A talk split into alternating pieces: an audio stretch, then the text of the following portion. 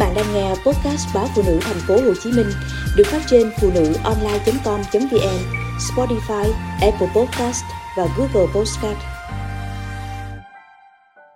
Canh lá me non, ký ức khó quên của những người con miền Trung tha phương. Gắp một miếng cá, chấm với nước mắm ớt, nhài cả xương. Thịt cá béo lại thấm vị chua chua của lá me, quyện thành vị thơm ngọt đặc biệt mà không món canh nào có được tôi lớn lên trên dải đất miền Trung đầy nắng gió, đất cằn cõi và ít cây xanh. Chỉ có loài me rễ cắm sâu vào lòng đất mới sinh tồn được. Vùng nào thức ấy, chẳng biết từ bao giờ người dân nơi đây đã dùng thức nguyên liệu sẵn có là lá me non để nấu canh cá.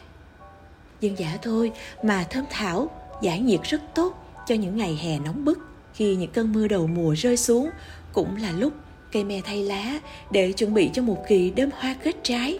Và rồi, một màu xanh non mơn mẫn phủ khắp tán cây.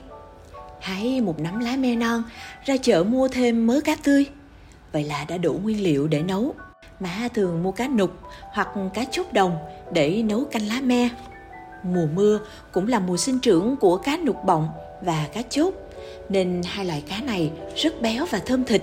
Những con cá nục trắng bạc mắt tươi trong, những con cá chốt bụng căng tròn trứng là nguyên liệu quan trọng nhất. Phải chọn cá tươi thì canh mới ngọt nước, thịt cá mới béo thơm.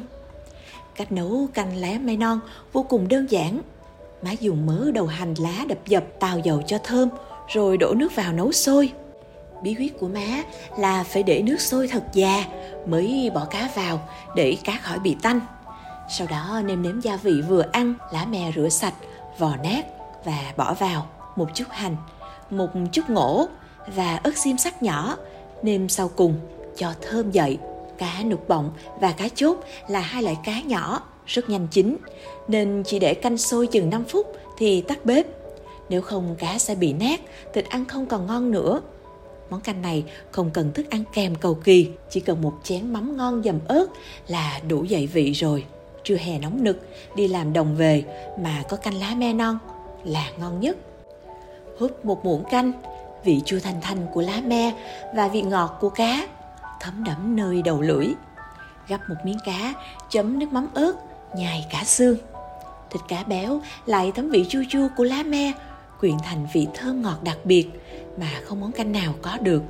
Thời còn sinh viên, tôi vẫn thường tranh thủ chạy về nhà mỗi cuối tháng để thưởng thức canh lá me mẹ nấu món canh dân dã thôi, nhưng không nơi nào ở thành phố có bán.